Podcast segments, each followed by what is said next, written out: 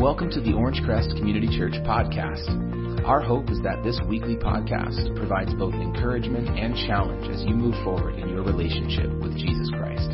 Thank you so much for listening. Well, happy Easter, everybody. Welcome to OCC. It's great to see all of you here for worship this morning. Today we're beginning a new series of messages that are, we're calling this series Blindsided. And if you look at this graphic up here, it should sort of remind you of those old science fiction films of the past, the black and white sci-fi films where they're almost comical to watch nowadays, right? They're not scary. They're almost funny to watch. But, uh, you know, where the victim is washing dishes or they're, they're cutting some vegetables or they're reading a book or they're doing laundry and, and all of us can sort of see there's something creeping towards them like some giant fly or some extraterrestrial ant or something that's about to overtake them, and you want to kind of yell through the TV like, look out! Look out! Just think of how similar that is to real life. There are things in, in real life that, that sneak up on us, that blindside us. We don't see them coming, and they nearly take us out. And what we're going to look at in this series is how helpful it would be, what a lifesaver, in fact, if we could spot those challenges before they hit. And so in this series, we're going to look at the seven greatest challenges that no one expects, but everyone experiences. So you're, you're going to find that with all of these issues, you're either in it right now or it's, it's coming your way. Or you've been there before. And so when you're tru- truly blindsided, uh, by definition, you weren't prepared for it. You, you weren't braced for impact. You just sort of get rocked by something in life, and then now you're left to figure out how do I get up from here? Where do I go now? So now what? And so the first challenge that we're going to look at this morning that really blindsides us is, is the area of cynicism. And cynicism is something that really connects with the Easter story. And so what is, what is cynicism? Let's just get on the same page. Originally, this term, cynicism, came from an ancient Greek philosophy and a group of people known as the Cynics. Uh, but it has morphed from what it was to a more modern view of cynicism. And so here's the definition so that we're all on the same page. It's an attitude characterized by a general distrust in the good of humanity. Uh, you, you're not very hopeful for people. You're, you're not really hopeful for life anymore. There's just it, you have become more cynical, is what it, this this means. And, and cynicism sort of it sort of starts gnawing at us. It sort of slowly chewing on us, and we might not even realize that it's having an effect on us. Now, if we needed a poster child for cynicism, I propose we could use the character George Costanza from Seinfeld. If you've seen Seinfeld before, uh, I'm going to bring it back for just a quick two minute montage of some George Costanza moments. He's a pretty cynical character, and so here's, here's a quick summary of, of the way George approaches life and the way that he thinks me. You're giving me the it's not you, it's me routine? I invented it's not you, it's me. Nobody tells me it's them, not me. If it's anybody, it's me. Okay. You know, we're living in a society. we're supposed to act in a civilized way. I'm not treating you to lunch anymore. I'm stuck. Every time I think I'm out, they pull me back in. George is getting upset. Worlds are colliding. George is getting upset. Anything goes. It's Thunderdome. Serenity now! You're killing independent George. No, no, no, no, no. I was in there for two minutes. He didn't do anything. 75 bucks. Well, it's a first visit. I'm only paying half. You can't do that. Why not? He's a doctor. You got to pay what he says. Oh, no, no, no, no, no. I pay what I say. Every decision I've ever made in my entire life has been wrong. my life is the complete opposite of everything I want it to be. Every instinct I have in every aspect of life, be it something to wear, something to eat, it's often wrong. Tuna on toast, coleslaw, cup of coffee. Yeah. No, no, no, wait a minute. I always have tuna on toast. Nothing's ever worked out for me with tuna on toast. I want the complete opposite of tuna on toast. Chicken salad on rye, untoasted, with a side of potato salad, And a cup of tea. Well, there's no telling what can happen from this. You know, chicken salad's not the opposite of tuna. Salmon's the opposite of tuna, because salmon swim against the current, and the tuna swim with it. Good for the tuna. Good for the tuna. You see, no one intends to become cynical. It just, but it happens. There, cynicism has a certain feeling about it. There's almost a cycle in life that we get into and then we end up becoming more cynical. People disappoint us or life just doesn't go the way we hoped or we get jaded, we get we get tossed around. We feel like we're just being run through and we're barely hanging on. Here's a picture of how it can feel after a bit in life. You just you feel like you've been through the spin cycle in life and you're just sort of laid out. We get we keep getting sort of beaten down by things. We're disappointed. And, and what happens is frustration starts to take root in our heart.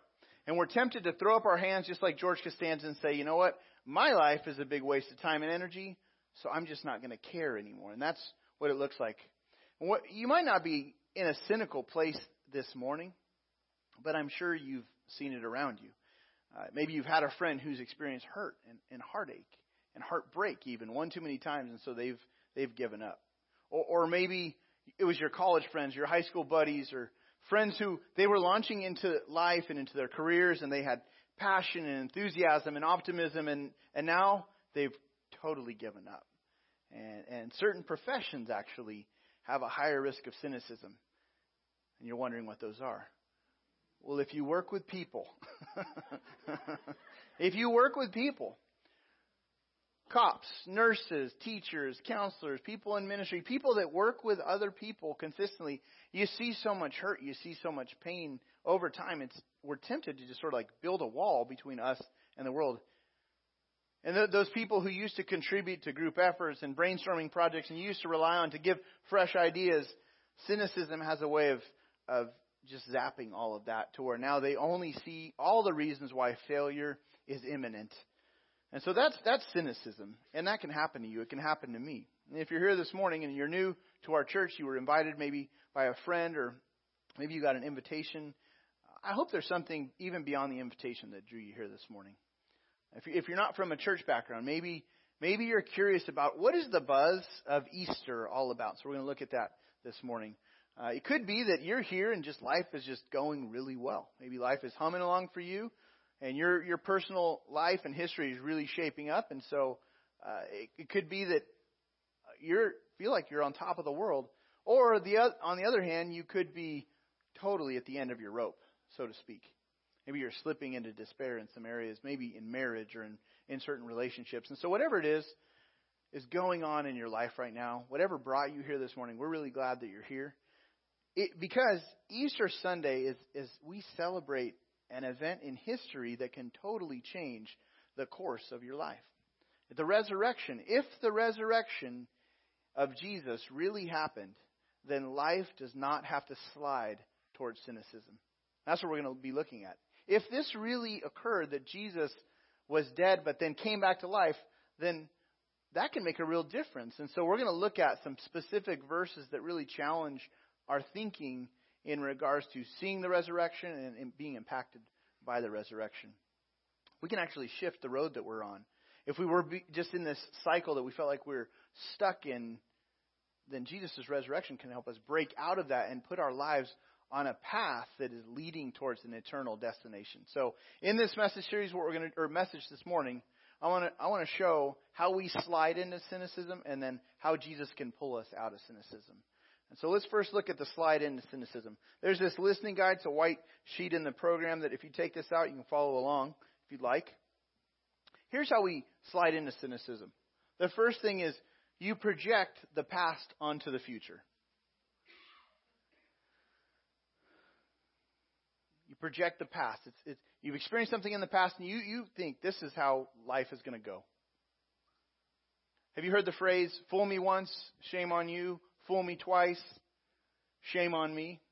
You heard that phrase before? Here's another way of looking at it. Fool me once, shame on you. Fool me twice, shame on me. Fool me 350,000 times, you're a weatherman. it's pretty funny. But it seriously captures the cycle of cynicism. It's sort of like, I'm not going to let this keep happening to me. It's sort of a warning to learn from the past hurts and, and disappointments. And there's truly something to be learned from the past, but how far should we really take take it? King Solomon, he was the third king in the in the nation of Israel. He wrestled with cynicism. And he wrote a few books in the Bible. One of those books is the book of Ecclesiastes. And when you read through this book in the Old Testament, it's it's sort of like reading the cynic's guide to the universe. You just walk through chapter after chapter he's making observations and he seems like it's he's just highlighting the futility of most all of life. The pursuit of money, the pursuit of pleasure, the pursuit of accomplishments, the pursuit of relationships. And he's just like, I tried this and it was a waste of time. I tried that, it's a waste of time. I've tried this. People try all these things. And he's just, he just keeps saying it's all futile. And so when you're reading through the book of Ecclesiastes for the first time, you're like, where is he going with all of this? Until you get to the last chapter, you find he lands in the right place, but your first read through, you're like, what is he trying to get at? So here's an example of that in light of projecting the past onto the future. Verse chapter 1 of Ecclesiastes verse 9 and 10. What has been, he writes, will be again. What has been done will be done again. There is nothing new under the sun. That's sort of that idea that history repeats itself.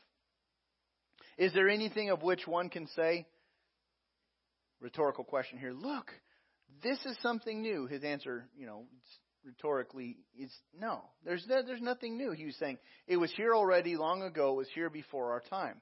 And then he states this in verse 11: There is no remembrance of men of old, and even those who are yet to come will not be remembered by those who follow. He's pretty much expressing this slide into cynicism, and he's saying, since there's really nothing new under the sun, then what's the point of it all? He looks over his life, he looks over the past, and he keeps saying, it all just seems really hopeless.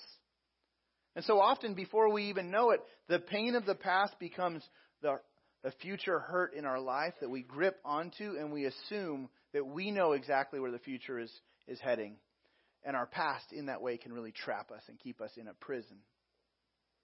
So that's the first thing we can slide, what we can slide into cynicism. The second that can cause us to slide is this: is that you know too much. You know too much. Now, some of you are like, "Yep, that's right.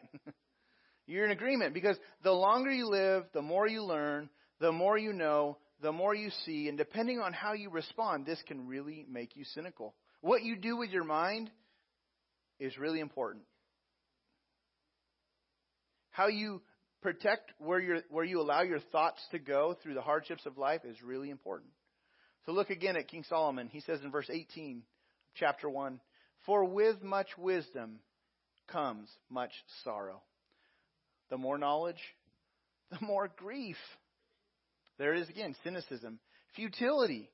This is why some people say ignorance is what? Yeah. Ignorance is bliss because the more you learn, the more you know, the more you work with people and see patterns in life, it's possible that we begin to try to put some distance between us and them in an attempt to guard ourselves from future hurt because we just know too much.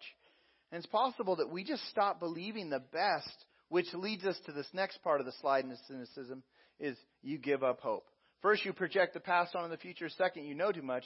And then you just give up hope. You stop trusting. You stop believing. You didn't, you didn't plan on it. You didn't, you didn't want to get cynical in life. But honestly, this is where a lot of folks end up through the hurts of the past, through the knowledge of the present, through the access to the media, through disappointments with people, you end up being cynical in life. And if that's where you're at this morning, if you find yourself really cynical, I want you to know you're not the only one in the room who's struggling with cynicism. There's probably many in the room that are there right now. And I bet if you're not there, maybe you're just coming out of it,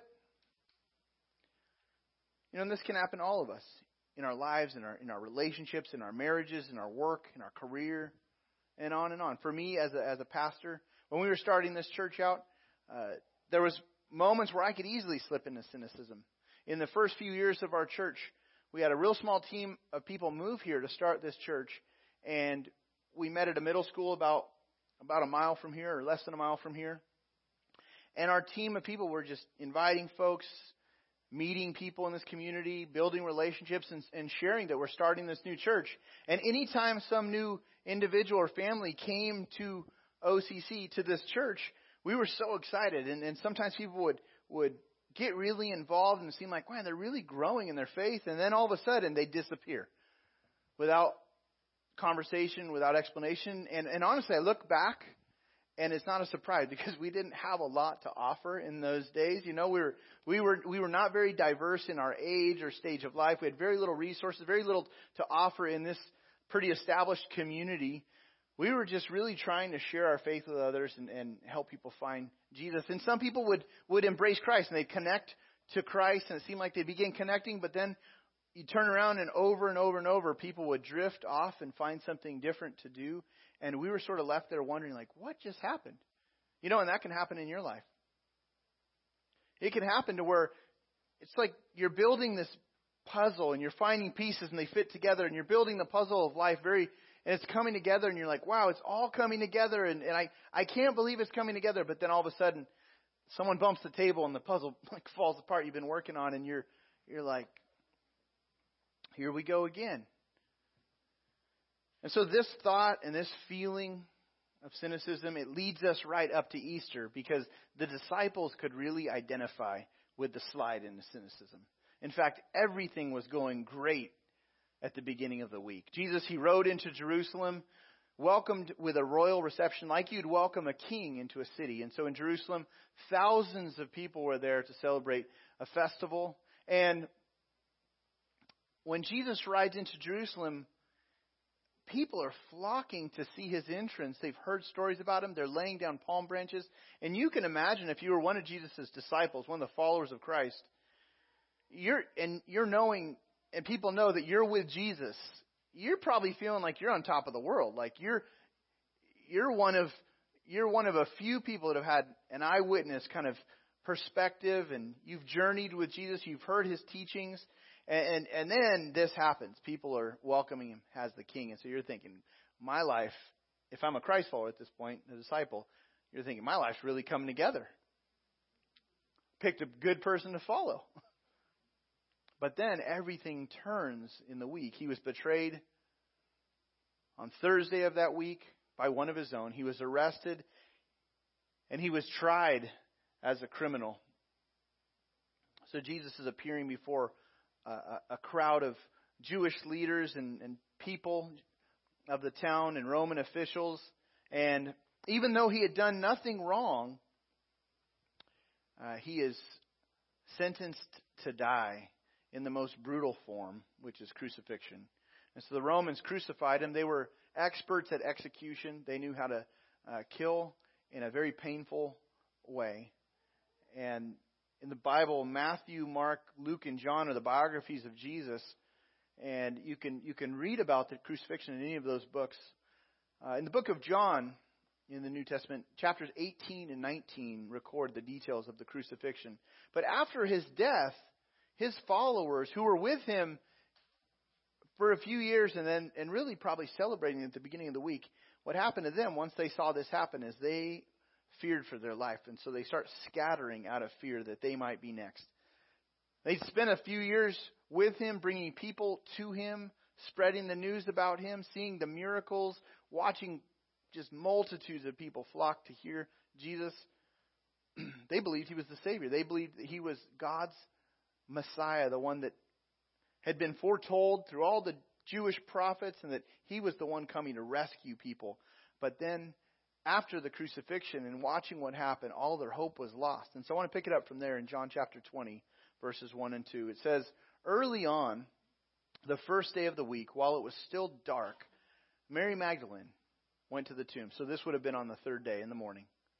He's crucified on a Friday and buried, and then Saturday, and then you have Sunday. So this is Sunday morning. Early on the first day of the week, while it was still dark, Mary Magdalene went to the tomb and saw that the stone had been removed from the entrance. You know, the Romans actually, or the Jews, the Jewish leaders were concerned that that the that the disciples would steal his body, and so the they went to the Romans and they asked that the Romans would place an extra uh, guard around. So they had a Roman guard sealing the tomb, and but when Mary shows up, there's no guards, and the tomb is open. The stone has been rolled away, and when she goes inside, Jesus' body is not in there. And Luke's biography, one of the uh, one of the authors of one of the biographies of Jesus in the Bible, the book of Luke, says that the burial linens were lying on the ground in the tomb, but his body wasn't there. So it says that Mary, she came running to Simon Peter and the other disciple, the one Jesus loved, and that's just identifying a man named John who is known as the beloved disciple. The word uh, loved in this, there's different four different forms of, of, of you could use for the word love, and this form is phileo, and what it means is a loyal, like a brotherly love. That's why that city, Philadelphia, you hear phileo in it, the city of brotherly love. And so, John and Peter were some of the closest disciples of, of Jesus. In fact, when Jesus was hanging on the cross and he sees his mother weeping, he tells John, he asks John to take care of his mother after his, you know, after all of these events. And so Mary goes and runs and finds Peter and John, and she said this to them They've taken the Lord out of the tomb, and we don't know where they, where they put him. So Mary thinks it's, it's the Jewish leaders or maybe the Romans. No one could find his body, and so their hope only sunk further at this point. First the crucifixion, and now this. Little do they know, Jesus actually has risen from the dead. He's alive. And so then the appearances start happening. First to the women, then Jesus appeared alive to the disciples, then to people walking on, on roads, then to people assembled together in large crowds. Jesus is appearing to all these people and he's showing himself alive. But not everyone believed. In fact, there was a man named Thomas. Uh, if you've heard the phrase, you're a doubting Thomas, it comes from this character in the Bible. Thomas was one who had nearly lost all hope. He would have been, he was a cynical person. He had a lot of doubts. This shows up throughout the Bible where you see his story. You see sort of his struggle with belief and hope. And so even though the disciples said, We've seen Jesus alive, he's having a hard time believing it. Here's, here's his encounter. It says now Thomas, one of the twelve, he wasn't with the disciples when Jesus came, and so the other disciples told him, We've seen the Lord. But he said to them, Unless I see the nail marks in his hands and put my finger where the nails were. I want to see the holes. I want I want to see that he's really alive and put my hand into his side. Unless I see that, I won't believe it. And then it says in verse 26, a week later his disciples were in the house again and Thomas was with them this time. Though the doors were locked, Jesus came and he stood among them and said, "Peace be with you." And then he said specifically to Thomas, Hey, Thomas, put your finger here. See my hands. Reach out your hand and put it in my side. Stop doubting and believe. And then Thomas said to him, this is major turning point for Thomas right here. He goes from saying no, no, no to, and you can hear George Costanza in that. My Lord, my God. I follow you. I believe you're God. You conquered death. You're the Lord. And so Thomas his life, along with all of those disciples, their lives were radically changed. In fact, the disciples' lives, if you have questions about the resurrection, you'll want to study this issue of what happened to the disciples. The disciples' lives are the evidence, or some of the evidence, compelling evidence of the resurrection. Because they were blindsided by the crucifixion. Even though Jesus told them, I'm going to die and I have power over death, they still didn't see it coming. And so you might be here this morning and you might have doubts and hangups just like Thomas. And I want to spend the rest of our time focused on what do we need to do if we've been blindsided by this thing called cynicism. First thing is this I want to invite you to kick cynicism out as you trust in the risen Jesus to forgive all your sin. This is the first step is invite Christ into your life. Trust Jesus with your life. Ask him to forgive you from all your sin. Sin has a way of just zapping, which we all sin. We all go our own way in life. But what it does is it keeps us trapped in guilt and shame in a prison of hopelessness. And we have no remedy in our own power to fix the problem. And so God came to earth as the solution in the person of Jesus. George Costanza, you know that that line he's saying no, no, no, no. In some in some sense, I think it we step into that very easily. Like no, no, no, God, I'm going to do it my own way. I'm going to go this way in my life. I've got this. What if today you were to stop going your own way in life and began going God's way today and said yes to Christ and turned your life over to Him? What if today you trusted Jesus to forgive your sin? to deal once and for all with your sin problem. I'm not saying you'll never sin again, but to experience freedom from the guilt and shame and to have forgiveness that he is he's made a way. You see Jesus on the cross the perfect sacrifice. He'd never done anything wrong. He took in his own flesh the full wrath of God for the sin of the whole world. It was was poured out on him on the cross. He absorbed the, the full wrath of God for the sin of the whole world. He did that. And he satisfied God's righteous demand that was required for sin. Bloodshed was required for sin, but the perfect Lamb of God took away the sin of, of the world. He's the only one qualified, because he was God, to provide forgiveness for us, lasting hope and freedom. And maybe today you really identify with Thomas's story and, and you're ready to believe in Jesus and maybe yield your life to Him as your Lord.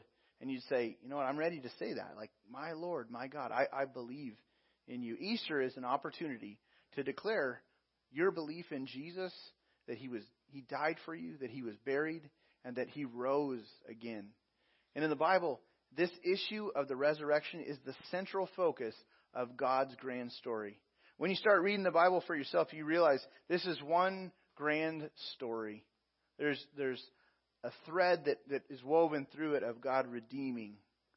And, and everything is pointing towards this event in history, the resurrection. And everything after looks back at the impact and the way that that made life open up for us. And redemption is found only through Jesus, who is God in the flesh, who came to save us from our sin. This is the, this is the best news. And in fact, for every Christ follower, everything hinges on the resurrection. Look at this verse, 1 Corinthians 15, verse 17. Paul writes this. One leader in the church writes to a church in Corinth. He says, And if Christ has not been raised, then your faith is futile. You are still in your sins. A small church had sprung up in the ancient city of Corinth, which is modern day Greece. And there were some people in the church who were so heavily influenced by the Greek philosophy, the philosophies that were floating around in that region, that there was a belief that had sort of seeped into the church that after you die, there may be reincarnation, but that there's, that there's no physical resurrection. And so the idea of, of life after death was, people were wrestling with this issue in the church in Corinth. But but Paul, he saw this and he was concerned. And, and in his letter, he's very clear in chapter 15 because the central belief of the Christian faith is the resurrection of Jesus. This is the foundational uh, bedrock of all of Christianity.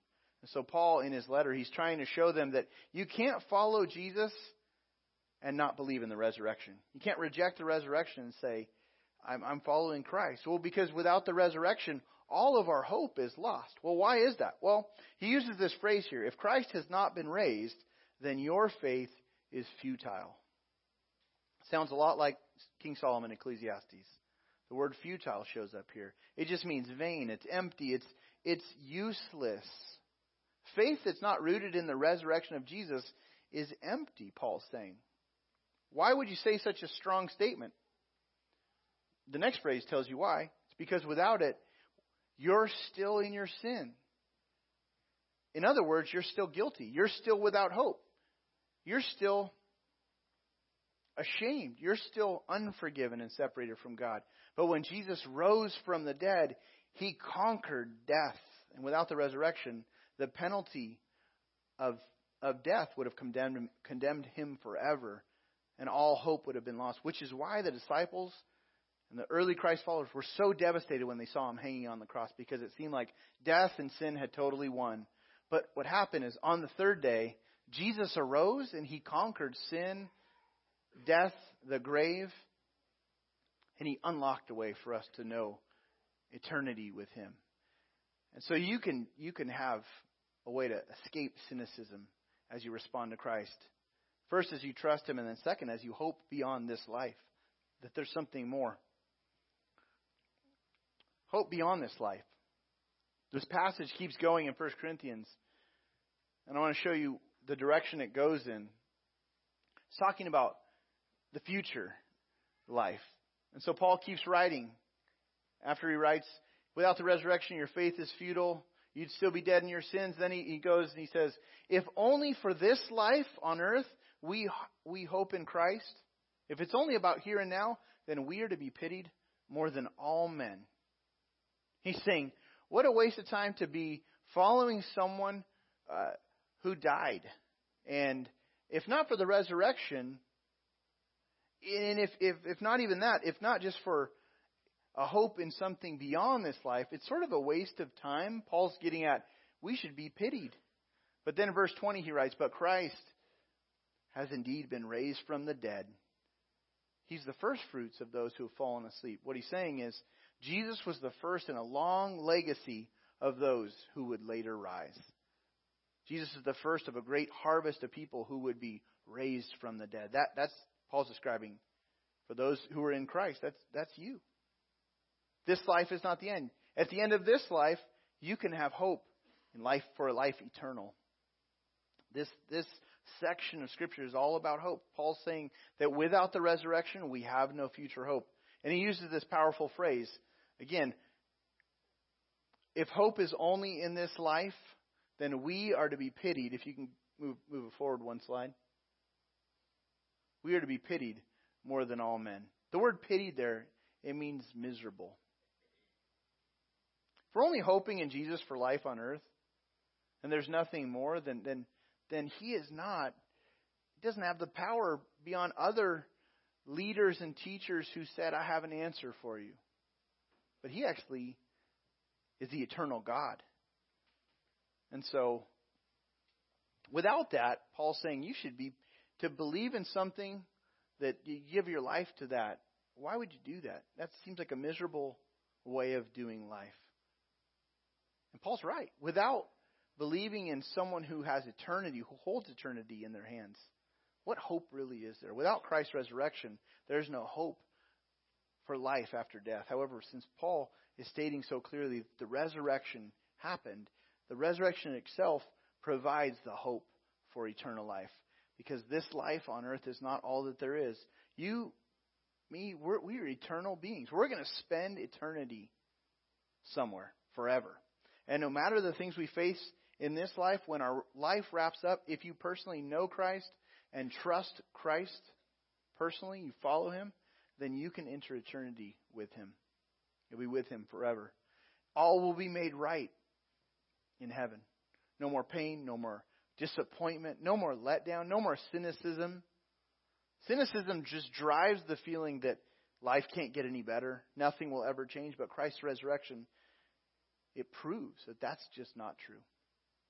And you might be here today and you might be searching for something more. Like, what if there really is something to this Jesus thing? I encourage you to continue asking questions. Cynicism wants to rob you of, of that to get you to stop asking questions, to stop being open. A really important question is if Jesus really did die or rise from the grave, and I believe in him, what difference could that make in my life? Wrestle with that. On that on that blue connection card that you received, on the back side, I want to just highlight if you want more information about following Jesus, and you're, you're here and you're exploring, you'd like to talk about that, or you'd just like to learn more about that, and you just want some information, if you check this box, it's on the back side, it's at the bottom right, you see it on the screen there. I'd like more info on following Jesus. If you check that, we'll, we'll follow up with you. We'd love to, to sit down with you. If you'd like to talk with any of our staff, we'd love to do that. And again, just to allow you to process what would this look like for yourself to follow Christ? Maybe for you, that's a great first step, is just to say, I'm interested in learning more. One last way to really kick cynicism out is this, is to, is to cultivate curiosity in the here and now. I'd encourage you, schedule, uh, just break out of, of cynicism. See, Thomas, he was so closed off. Cynics, we, if we get cynical, we can become very closed off. And so if, to break out of that is to start scheduling time to think. Like go on a walk, go on a bike ride, go on a run, and just spend some time thinking. Break out of the norm. Right when George was about to do that, Jerry goes and like pops his, his, his balloon there in the in the in the clip. Or ask more open-ended questions. Get curious about a new, how, does a new part of life work, or or how how does my spiritual life work? Ask open-ended questions. Be more open to God showing you new things about your life, or, or give fewer answers. We all have a lot to say in life. Maybe instead dig into God's Word, and let God's Word speak into your life in a fresh way. And as you get with people, instead of just sharing answers, maybe listen more, pray more for, for people, ask God, you know, ask, and even just when you're visiting with people, you could say, you know what, that's a great question. Let's ask God for His help and just pray with them. In these different ways, you're sort of, you're sort of dreaming more in life. You're imagining more possibilities because cynicism has the opposite effect. It just has the way of trapping us from ever seeing the possibilities of life. And so, what we want to do is encourage you to cultivate curiosity in the here and now. Everything we're going to be addressing in this series can blindside us unexpectedly, much like those old science fiction films where those characters didn't see it coming. You know, they, they were, this is from The War of the Worlds, 1953, H.G. Wells. With whatever is coming in life, God's desire is to help you prepare for the unexpected. And so here's where we're heading in this series. Next week, we're going to look at the, the topic of disconnection. We are living in the most globally connected age, and yet people today are feeling so lonely and isolated, and, and people are struggling relationally. And we, God has a lot to say about that. And so I invite you to come back next week and then we're going to look at pride, emptiness, burnout, irrelevance, and compromise. Over the next six weeks, these are the topics we're going to hit. All of these things sneak up on us unexpectedly, and we need to know how to prepare ahead of time for them. As we wrap up, I want to invite our worship team back to the stage, and I want to invite you to consider taking a next step this morning. On the back of this connection card, right here again, you'll see on the back of this blue card a, a special place on here that says next step. It's near the bottom. And if, if you're here today and for the first time you would say, I want to take this first step of committing my life to Jesus Christ as the Savior of my life and the Lord of my life, what this means is you're basically saying, I'm not sure that I'm really connected to God yet. I'm not sure that I've ever really had a heart to heart with God on on eternal things. I'm not, I, I've just been sort of doing life my own way, running my own playbook in life, and I've never really yielded my life to Jesus Christ. And if that's you this morning, and God is speaking to you, and you sense, I'm ready to start fresh today. I'm going to stop going my own way. I'm ready to turn around and start going God's way in life. I believe that Jesus, He is God. He came to earth. He died for my sin. He was buried, but He rose. I believe that. I admit I've been going my own way in life, and I'm ready today to turn around and start going His way. I want Jesus to lead my life, to be the Lord, the boss, the leader. It's like I'm I'm in charge of driving my car, and all of a sudden I, I yield the wheel to Him to begin to direct my life in a new way. If that's you this morning and you're ready to receive Christ, uh, check that box on the back of the connection card at the bottom. It's next step and then we'll follow up with you. And we would love to to share with you more about your new life in Christ. If you'd like to just talk with someone this morning, our staff is as you're leaving in the breezeway. There's a uh, welcome table there, and we have that uh, gift mug, that special guest gift mug. But our staff will be there, and so we'd love to visit with you. If you have any questions, if you need someone to pray with you, we'd love to do that this morning.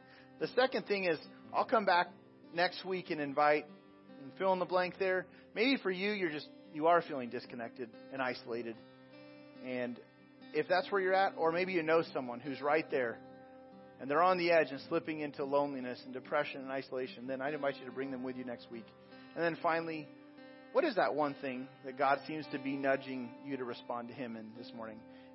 Is there something about cynicism maybe you've identified this morning that you need to spend some more time on? I'd encourage you to jot that down and spend some time reflecting. So let's pray as we continue. Father, thank you for this time. We thank you for your word and the Easter story and the hope that we find in you. And in we thank you that since Christ raised from the dead, life is full of meaning. Thank you for shattering our cynicism. I pray for each person here, Lord, that we would respond to you however you've uh, placed before us in our mind tonight or today. I thank you for each family here, all the kids that are in the gym and Kids Zone. I pray you continue to do a work of creating something new, God, that's life giving and hope filled here and now. We pray in Jesus' name. Amen. Thanks so much for joining us today. We pray you've been encouraged by the message and equipped to move forward in obedience to God's Word. Join us again next week for another Orangecrest Community Church podcast.